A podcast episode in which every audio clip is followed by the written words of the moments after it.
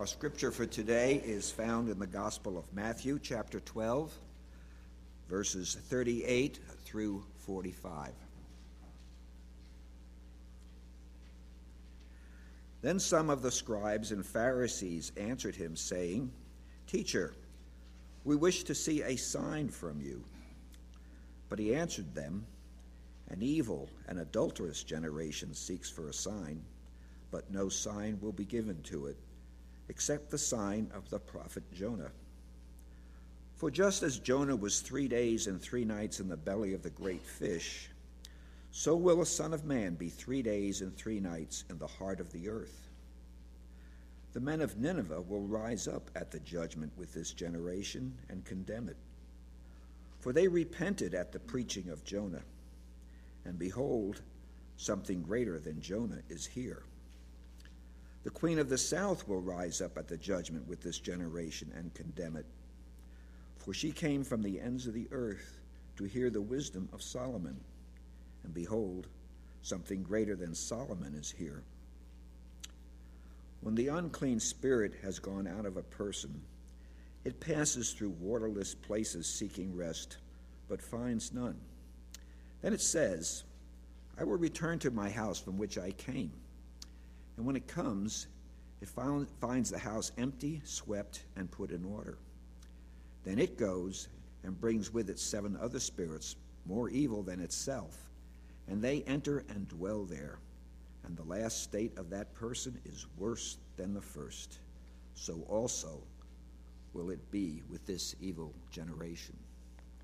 Grass withers and the flower fades, but the word of our God stands forever. Amen. Let's pray together.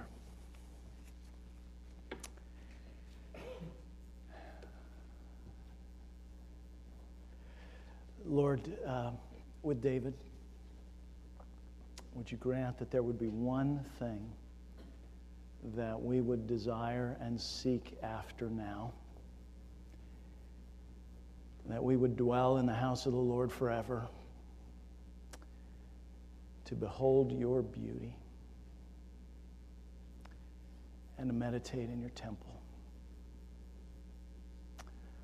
on your beauty and your goodness. You're the maker of every heart here.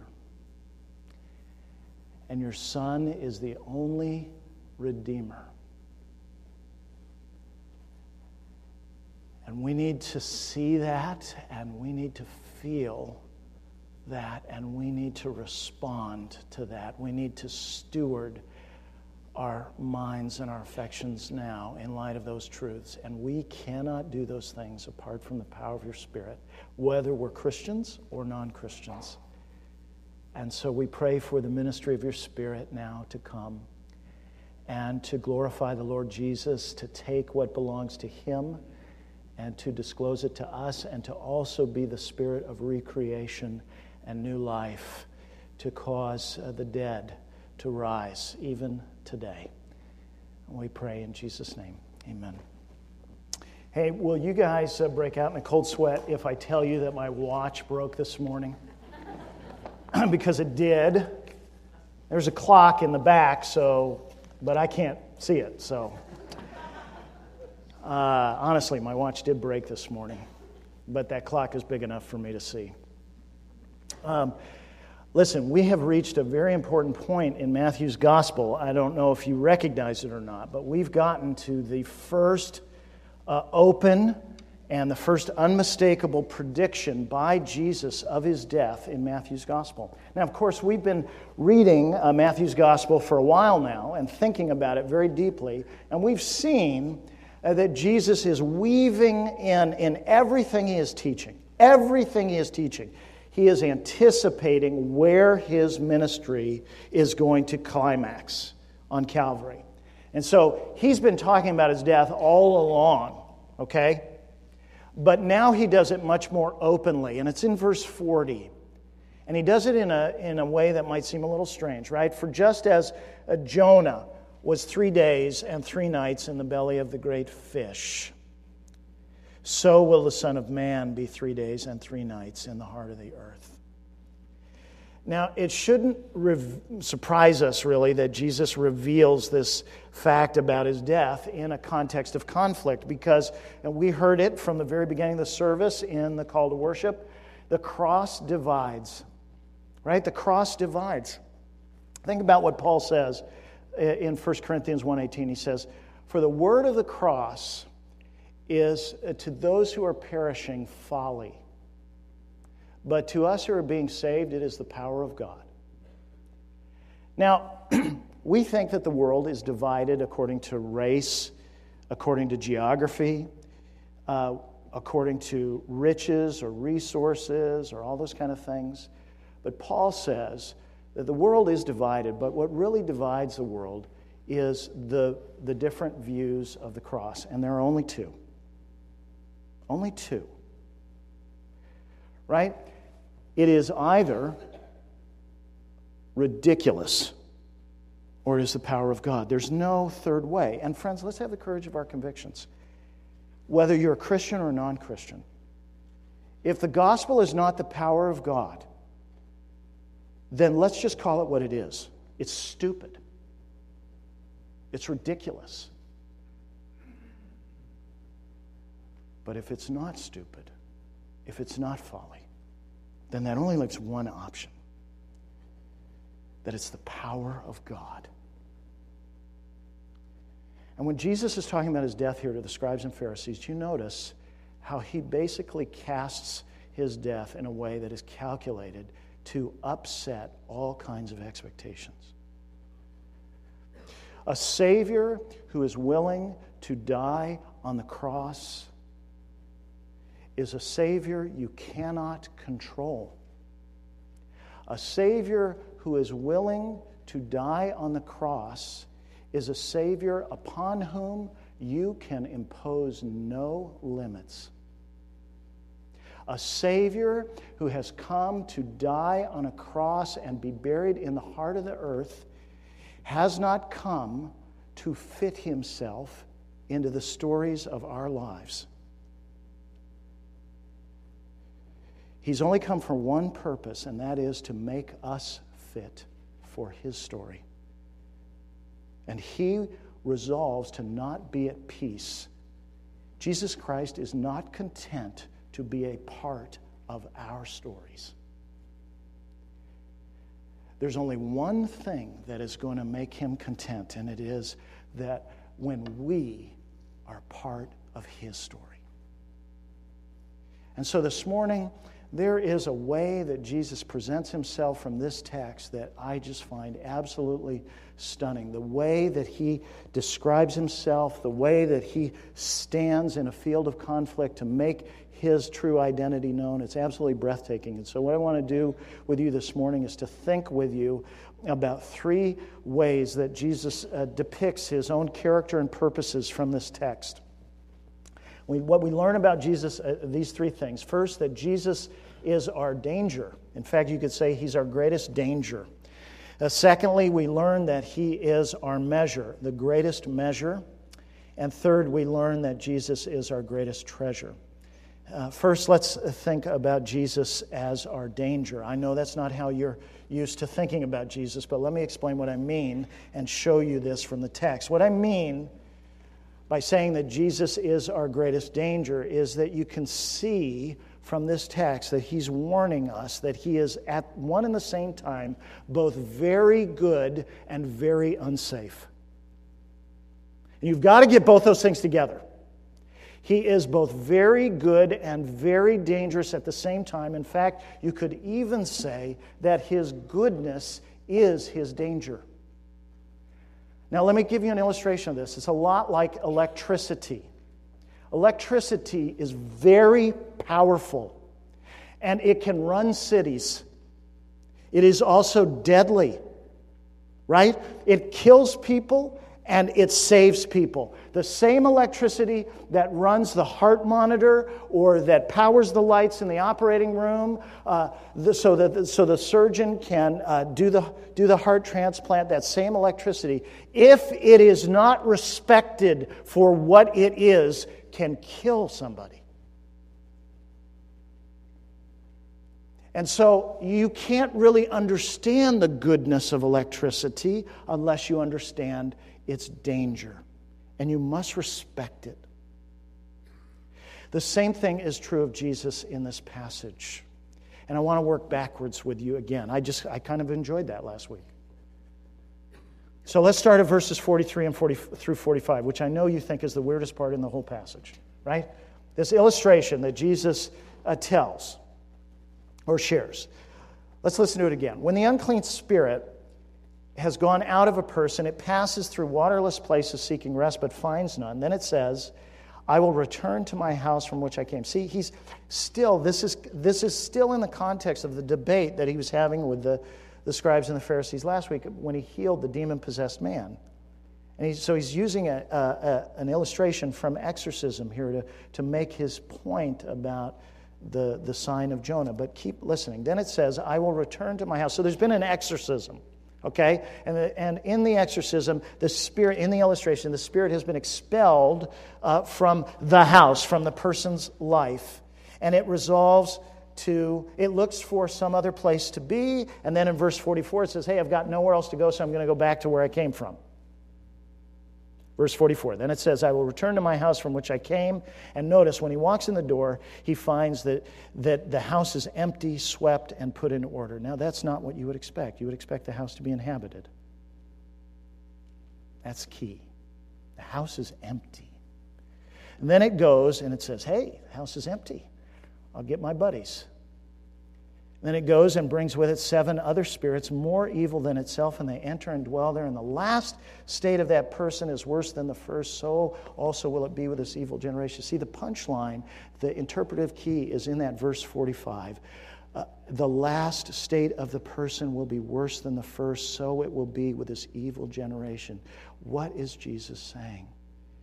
He's saying that the generation of Israel, his contemporaries who have seen his ministry, as represented by the scribes and Pharisees who are here, they have had the benefit of his power. And they are not going to respond to his power. They're going to leave their lives empty of him. They're not going to let him inhabit their lives. And the result is their exposure to the truth about Jesus is going to leave them worse off than they were before they met him. Oh, that's so important for you to feel. Because we just assume that being exposed to the gospel always softens people. It does not. The only reason we think that is because we don't really pay attention to the things that Jesus tells us so plainly over and over and over again right? Sometimes, and in some cases, as Jesus is pointing out here in this illustration, exposure to the gospel, exposure to the truth about Jesus doesn't end up softening somebody, it ends up hardening them. But nobody is ever unchanged. The same, you've heard this illustration, right? The same sun that melts wax hardens clay. And that happens, friends and Jesus is warning us here. Don't assume that because you are around the gospel that you're better off, uh, even if you don't embrace Jesus. In fact, Jesus would warn you here from this illustration that you should never take it for granted that you're safe because of that. Sometimes it is possible to be hardened against the gospel, to be inoculated against the gospel by the gospel, to grow so familiar to hearing it that it no longer shocks us, to be so near it in our experience, around it so often, to have it so ready at hand that you do not feel an urgency about laying hold of it because you think you always know where it is.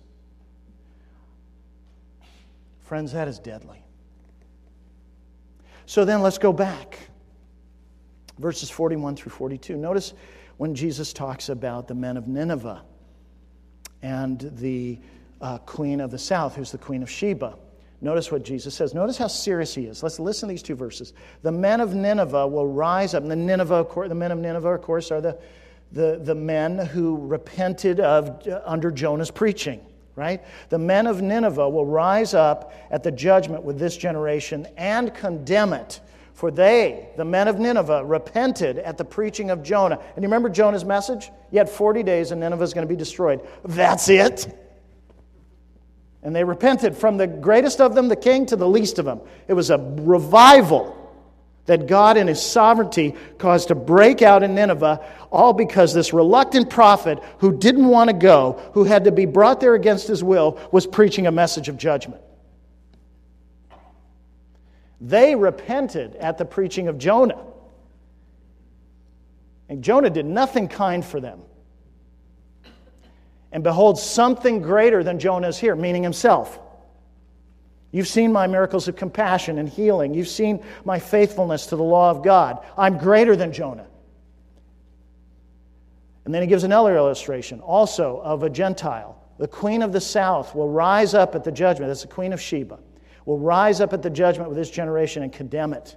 For she, has, she, she came from the ends of the earth to hear the wisdom of Solomon, and behold, something greater than Solomon is here. See, in the first example, the Lord sends Jonah to Nineveh, to the Gentiles, and they repented. And in the second example, a Gentile is drawn to the wisdom and the wealth and the blessing of God in Solomon, and she acknowledges the blessing of the Lord in Jonah's life. And, and both of them are, Jesus is saying, both of those are going to rise up as witnesses for the prosecution. See what Jesus is saying? He's saying this, friends. Number one, look at the, look at the realities in these illustrations to just underscore how serious this is. Number one, Jesus is saying there's going to be a general resurrection, right? The, the men of Nineveh are going to rise up the queen of the south, the queen of Sheba, is going to rise up. See, Jesus is telling them at the end of history, all people are going to be raised. This is the general resurrection. And they're going to be raised in order to, secondly, be judged. You see how Jesus calls it the judgment? The judgment twice in those two verses? See, this is where every life ultimately is leading to be evaluated by God. And what's the standard? The standard under which every life is going to be evaluated is its response to Jesus Christ. You see, he's not safe. He's not safe. But it's his goodness that he has come in the first place, a goodness that is greater than Jonah's a goodness and wisdom that are greater than Solomon's. Because something greater than Solomon is here, because something greater than Jonah is here, not just for the scribes and the Pharisees, but friends, something far greater even than the scribes and the Pharisees knew because of Jesus' earthly ministry is here because of the side of the cross on which we stand, the side of the empty tomb on which we stand, the side of the eh, 20 uninterrupted centuries of the growth of the gospel in the world that we stand in the midst of. Something greater than all that the scribes and Pharisees knew is here, and we are accountable for it. So let me ask you is your house empty, friend? Is it swept and clean? Is the furniture tidied? Have you heard enough about Jesus to know that He is good? And maybe you've even come to Him with a problem or a crisis in your life. Maybe you've, you've, you've figured out kind of, you know, that God exists and He's out there, and you better get on His good side. Otherwise, the thing you really love is not going to go well. And so you treat him like he's a rabbit's foot. And so you come to him for some kind of service.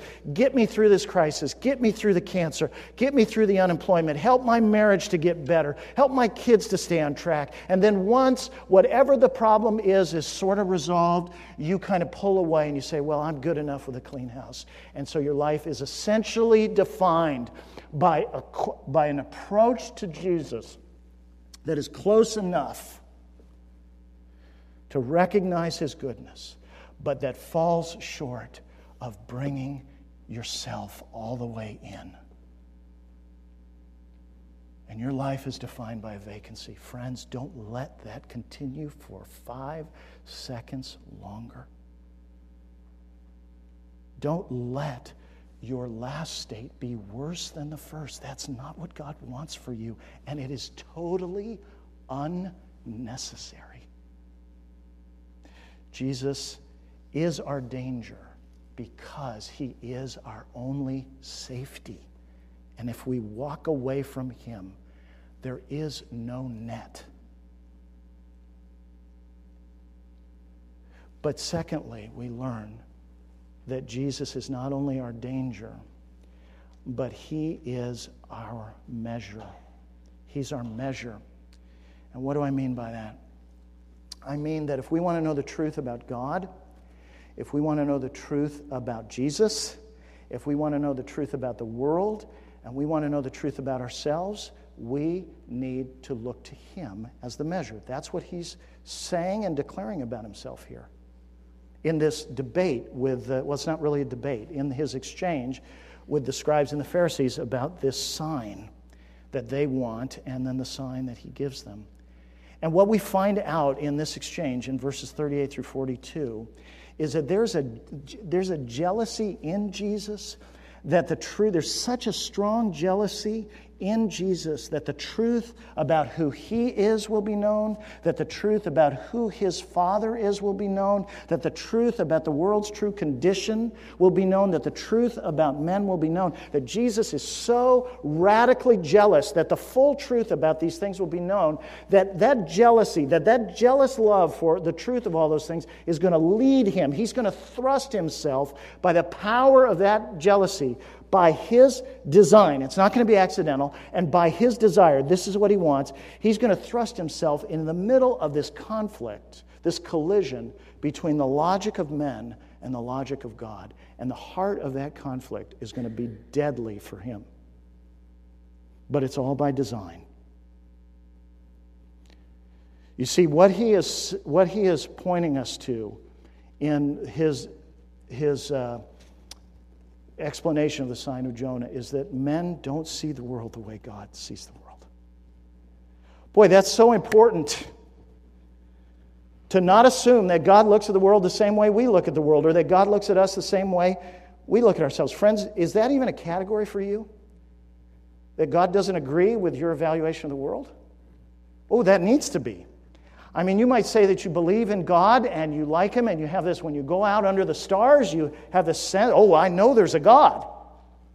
I know there's a God. I've seen the sky or I've been on the ocean. I know there's a God.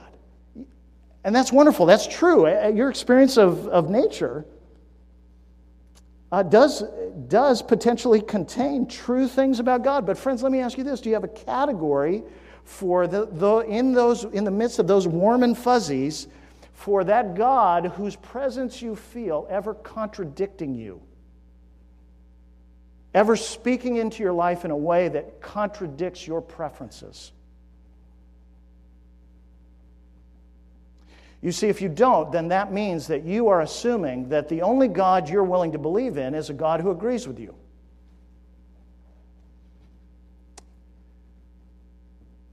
Jesus wants you to agree with God. So look at what happens here. The scribes and the Pharisees come to him, and they, it's understandable why they come to him. Because he has, just, he has just done some amazing things in chapter 12, and he has said some amazing things, right? He has, he has had the audacity to say, like we saw last week in verse 30, whoever is not with me is against me, and whoever does not gather with me scatters. Well, that sounds like something that only God could say. And so they come to him and they say, Teacher, in verse 38, they say, Teacher. And when Jesus is addressed as teacher in the Gospels, it's, it's polite. It has the form of politeness, but the substance of, hey, we don't really believe this about you. And they say, We wish to see a sign from you. In other words, eh, did you hear it in 1 Corinthians 1 in our call to worship that Jews ask for signs, and, or Jews demand signs, but Greeks ask for wisdom? Right? I mean, you know, there, there are certain cultural preferences that we're wired with that we look to God for. And, and in the first century, right, uh, Paul was saying, hey, yeah, the, the main stumbling block for a Jew with respect to the gospel, because so many other parts of the worldview between Christianity and Judaism were basically the same monotheistic, you know, objective good, objective evil, all those things. So, so you know, the, the main Jewish objection to Jesus was, will show us power. Right? Show us power. If the Messiah, if you say Jesus is the Messiah, then show us power. But for the Greeks, right, because they didn't share the same worldview, the main stumbling block was wisdom. Prove it to us. It doesn't make sense. Uh, uh, satisfy our intellect enough so we'll believe in Christ. And here they're asking for signs. And what, because these are Jews, right? Scribes and Pharisees. And what they're essentially asking is do a miracle, show us power. Make it unmistakable. Take away any reason that we have to unbelieve. Now, there are three problems with that. I mean, we understand that they would ask the question in many ways isn't that how we deal with God? When I was a non Christian, there were a couple of things in the months leading up to my conversion, there were a couple of things where I said, hey, I cannot even believe that God didn't strike me dead. He is so merciful. If you heard the way, not just that I talked about God, but talked to Him, that you would hide under your chair. The only reason I didn't have to is because Jesus didn't hide from the wrath that my slander of God deserved. He went out in the open for me and for you. But there were a couple of things where I said, okay, if you're out there, prove it. Now, we do this. And the three problems with the, what the scribes and the Pharisees are doing is first of all, they're ignoring the signs that Jesus has already done. Hello. Right? I had, I had lunch with a non Christian friend a few weeks ago, and this non Christian friend uh, said all kinds of bad things about God. And it was a very long list, and it took about 20 minutes. And uh, I was praying the whole time, what in the world am I supposed to say, Father? And then it just came out of my lips. And I thought, as I was saying it, I need to write this down. you ever have those moments? You've made a very good speech against God. You have a very strong argument. I just have one question What do you do with all the blessings you've experienced? How do those factor into your view about God? Especially given your attitude toward Him. Silence. We're very selective in the way we view the evidence. We also have bad motives, just like the Pharisees. We don't really want the answer. We're just putting up a smokescreen, right? And Jesus sees it a mile away, and that's why he says, Listen, I'm not going to give you a sign except the sign of Jonah. This evil and adulterous generation seeks for a sign. In other words, what you really want, you don't really want proof of my identity. You want to be able to stay with your spiritual lover. You want to remain an adulterer. You're not interested in binding yourself to me in spiritual monogamy. Your motives are wrong, even in the asking, although it sounds polite. That's the second problem.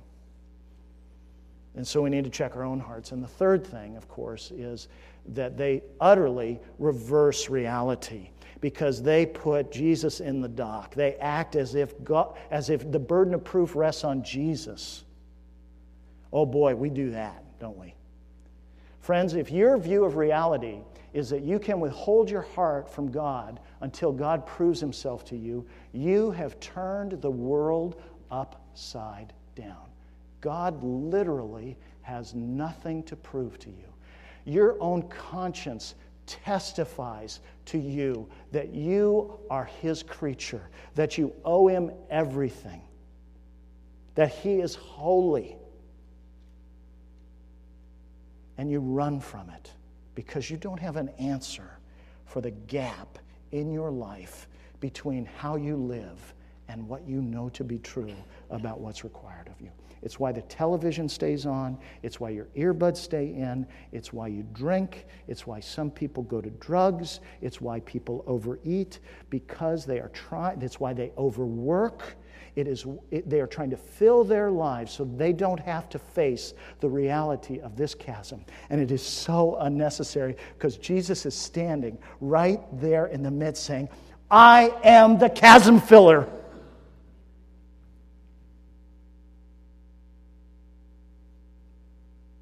This same friend that I had lunch with, when we got to the end of lunch, I said, Okay, okay, you've had a very compelling argument against God. And so now I want you to imagine we're in a courtroom and you've made the opening statement and uh, you finished your argument and we just finished. Now God rises to address the jury.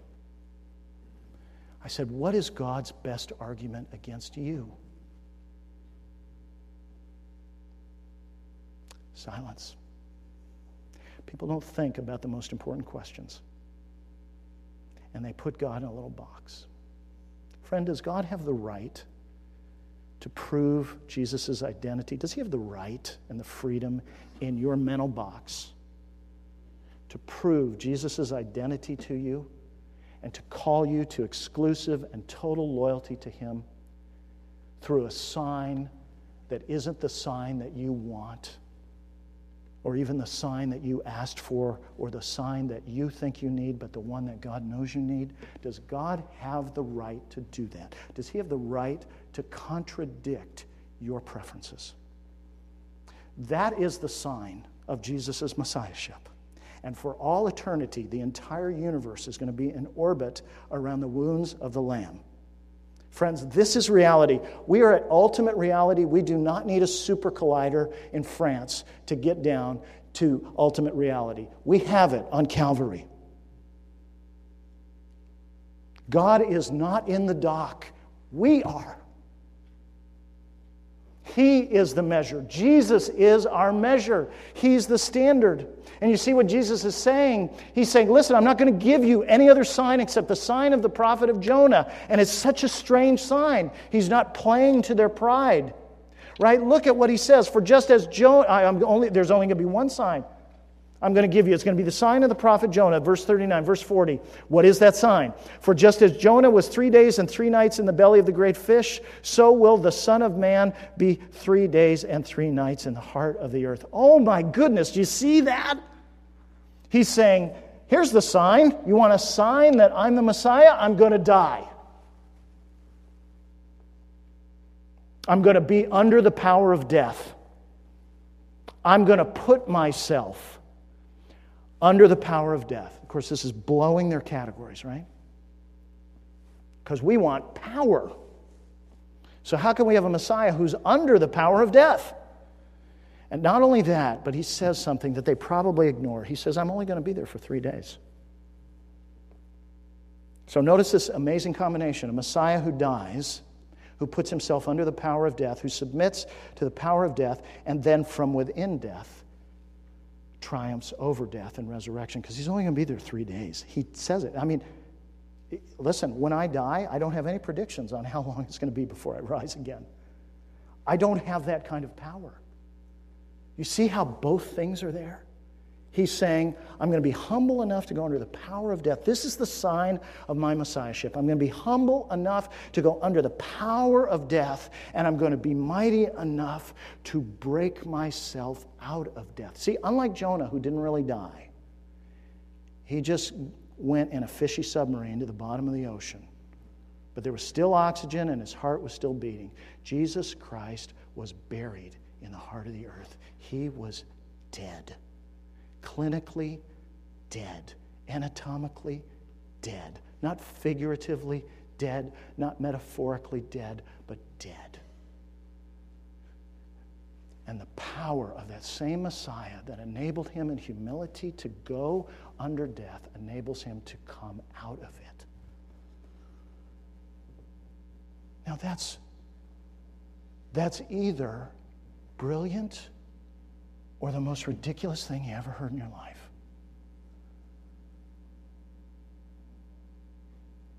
And not only that, but he says it's the Son of Man who that's going to happen to. And if you read your Old Testament, we don't have time to go there now, but if you read your Old Testament, there's only if you're going to if you're going to prioritize the greatness, if you're going to do a scale of all the characters from the Old Testament, from greatest to the least, well, of course, number one would be the Lord. You didn't even have to think about that. Isn't that great? Number one would be the Lord. But the second most exalted character in the Old Testament that you read is the Son of Man.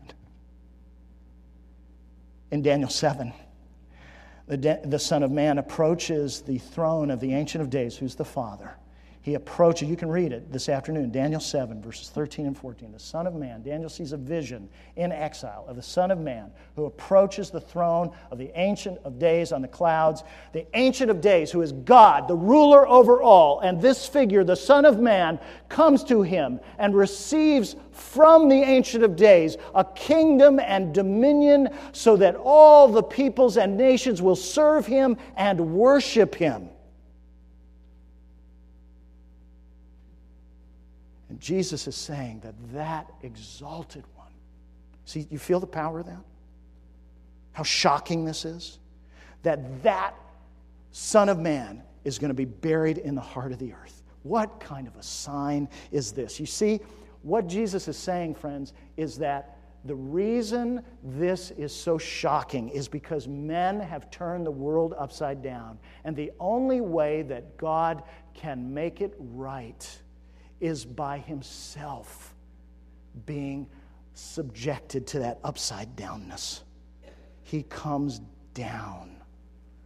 The whole story of Jesus' ministry is of God coming down, not just in order of being, right? The distance between the eternal God and a human being is infinite. We are not just uh, uh, rungs of the ladder away from God. Friends, He is eternal, He is everlasting, He is spirit, right? And the distance between Him and us, we don't have computers that can calculate it, we don't have brains that can calculate it. We just need to know that it is no small thing for the angel of the Lord to say to Joseph in Matthew 1 the, the, the child conceived in her is of the Holy Spirit.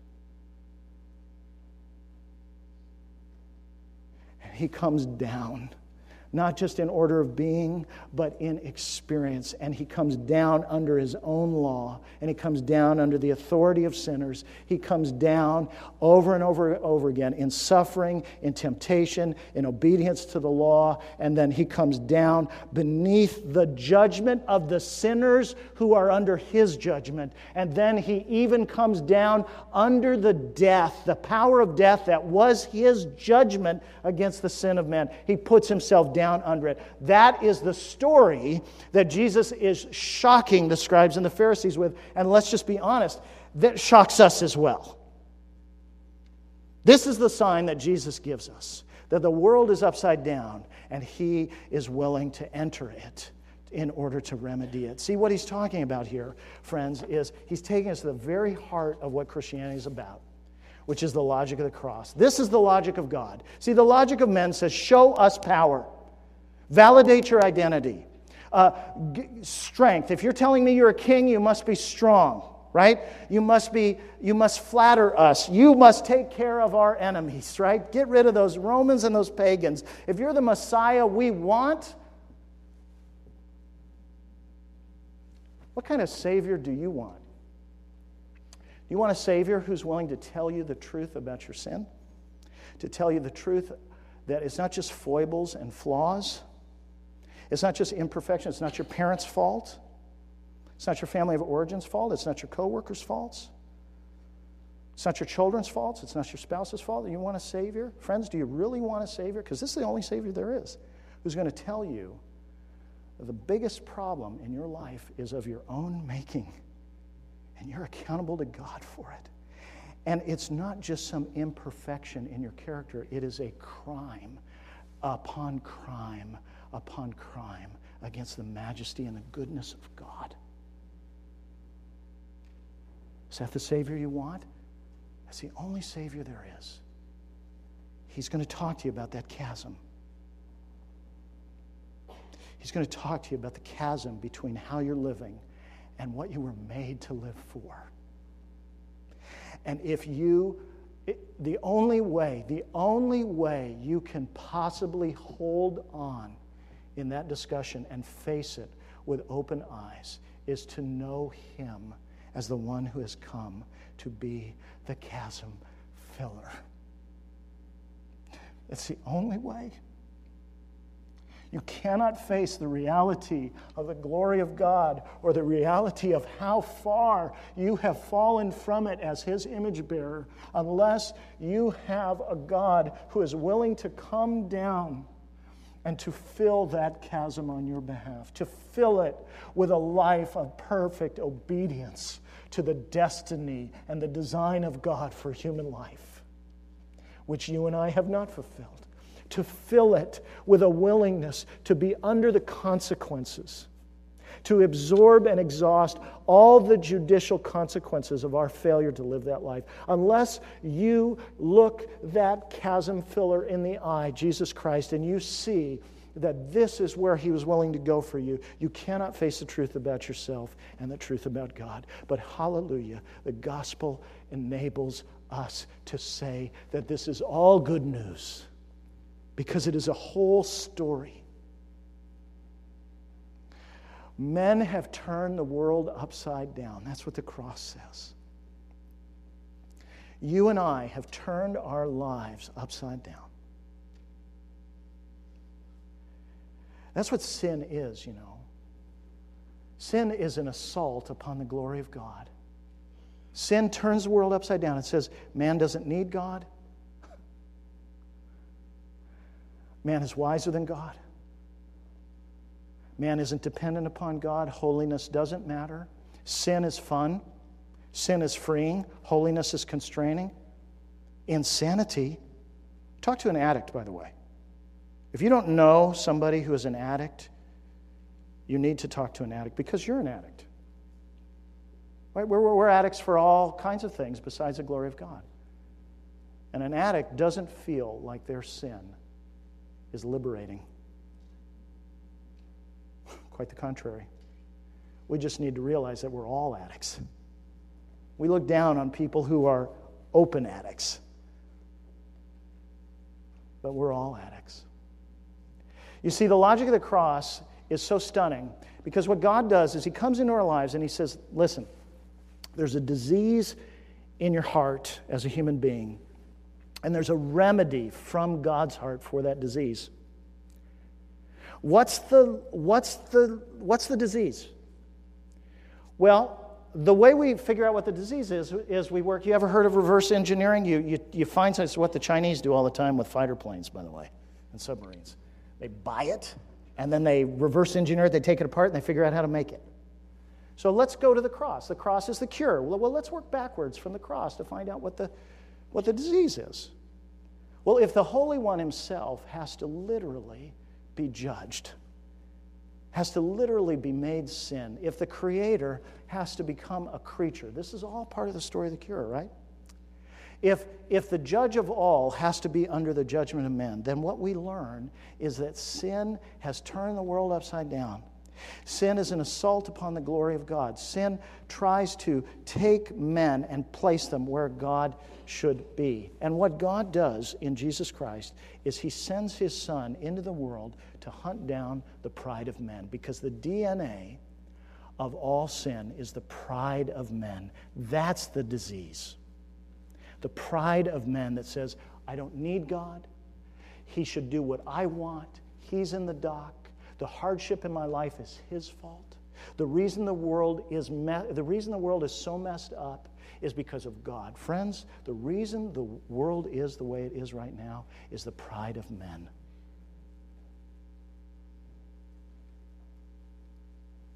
And God sends his son into the world. I mean, think about this. I don't know how you can be cynical about God when, when his answer for the pride of men is the humility of his son.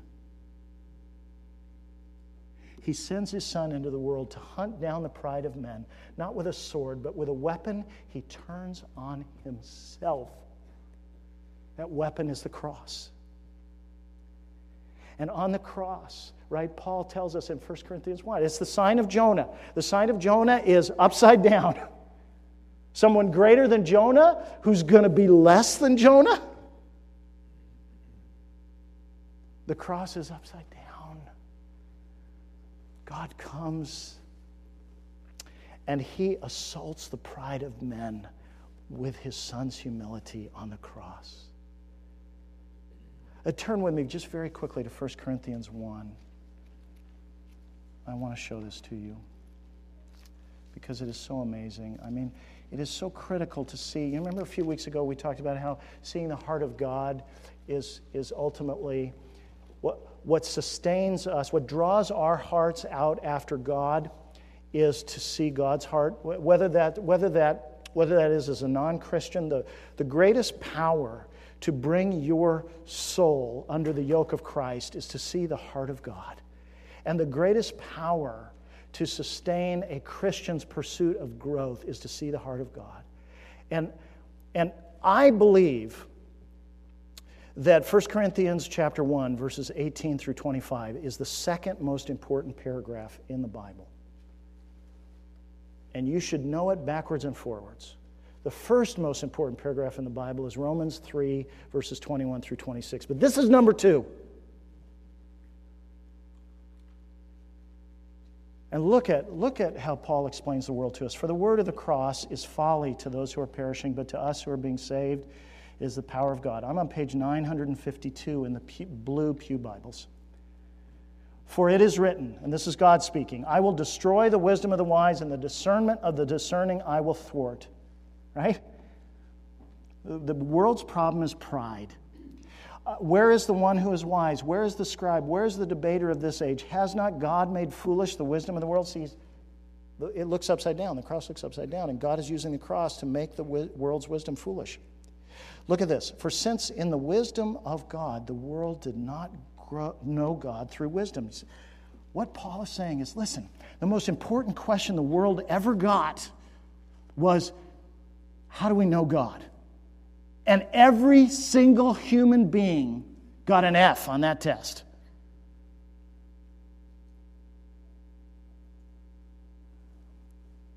The world's wisdom, the world's pride would never lead the world to know God. So, what does God do? See, this is where we find out what his heart is really like. This is why you should love God. This is why there should be nothing in your life that you should hold back from him, my Christian brother and sister.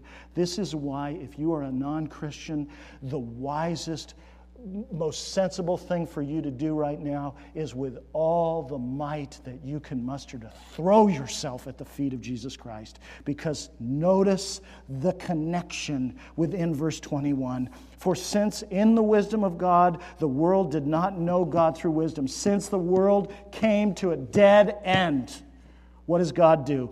It pleased God through the folly of what we preach to save those who believe. Do you hear that? We don't know God. How does God respond? With joy in saving us.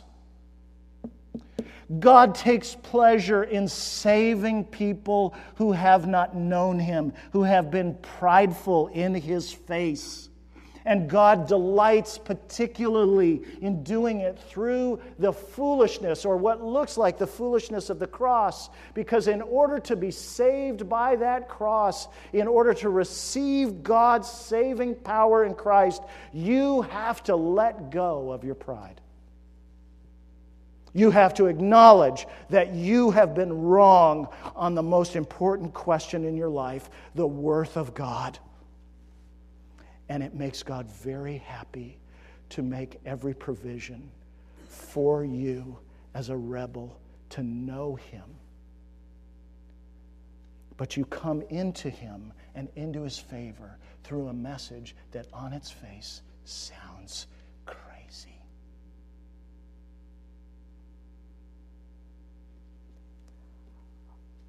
That remedy for our disease comes from the heart of God. And it is the wisest wisdom there is. And the one who came to accomplish that for us is Jesus Christ. Now, you want an application of this?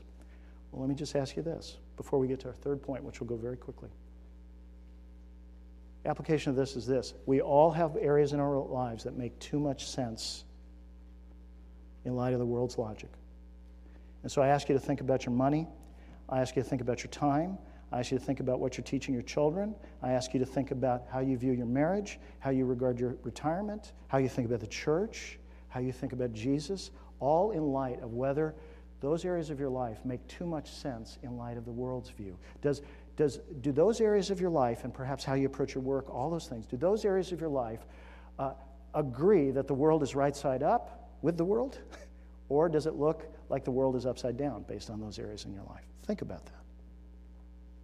Well, the one who came to do that, friends, he's our greatest treasure.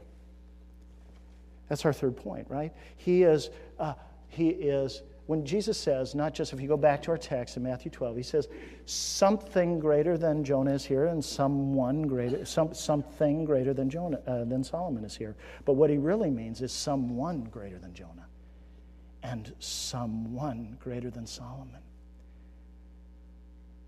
And I end with this vision of Jesus because ultimately, friends, we can get the logic of the cross and we can understand that the world's upside down, but where we have to end is at the feet of a Savior and in the service of a Savior who is unmatched in his goodness and in his power in his greatness, in his loveliness and his beauty. He's so much greater than Jonah.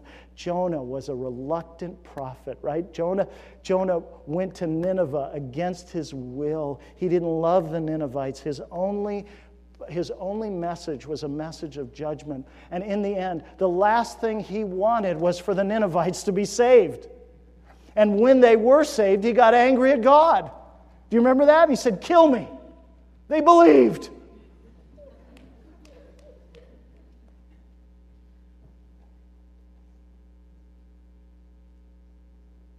Jesus said, Kill me so they can believe.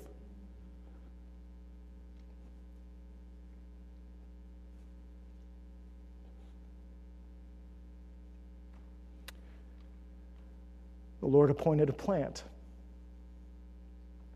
to shelter Jonah. The plant grew. And then the Lord appointed a worm to kill the plant. And Jonah got angry again and said, Kill me.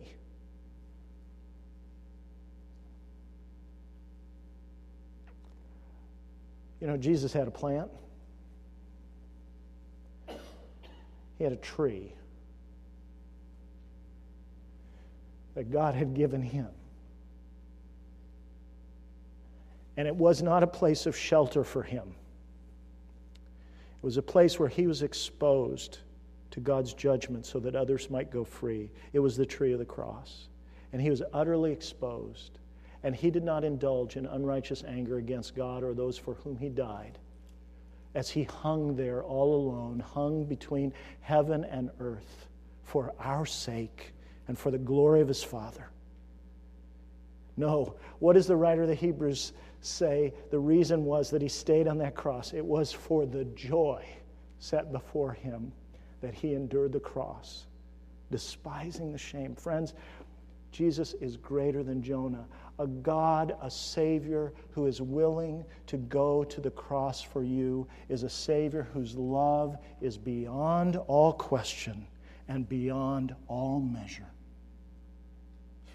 It is the greatest of all treasures that God is setting before us. He is greater than Jonah, but he's also greater than Solomon. Solomon was a wise man who didn't live his wisdom. We know that. That's a great tragedy of Solomon. A God who is willing to go to the cross for you is a God you can't control, a God whose love is beyond all question and all measure, and a God whose wisdom you must trust no matter what. And the reason you can and must trust his wisdom is because of what he has done for you in his love. He bought that wisdom for you with his own blood. It is written in his own sacrifice. So when he tells you, that you will find your life by losing it, believe him. When he tells you that he loves a cheerful giver, believe him because he is the most cheerful of givers. When he tells you to come to him, with your weariness and your heavy ladenness and to give your whole life to Him so that you will find rest in Him. That when He tells you to come to Him and take His yoke upon you and learn from Him, when He tells you that He is gentle and lowly in heart and promises that you will, if you come to Him, find rest for your souls, believe Him. Believe Him. Because He is, as Paul says, wisdom from God for us.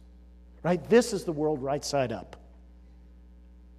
This is the only wisdom that, that, that is right side up in the world. It's the only wisdom with the power to take a life and turn it right side up.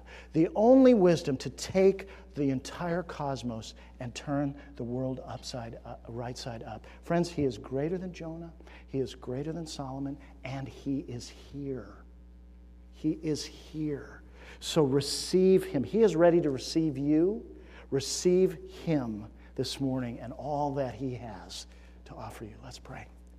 Lord, we, we want so much for Jesus' jealousy, for your glory, and for our eternal joy to be the things that grip us. And, and this morning we pray that the seed of your word will have found good soil and will bear much fruit. We pray in Jesus' name.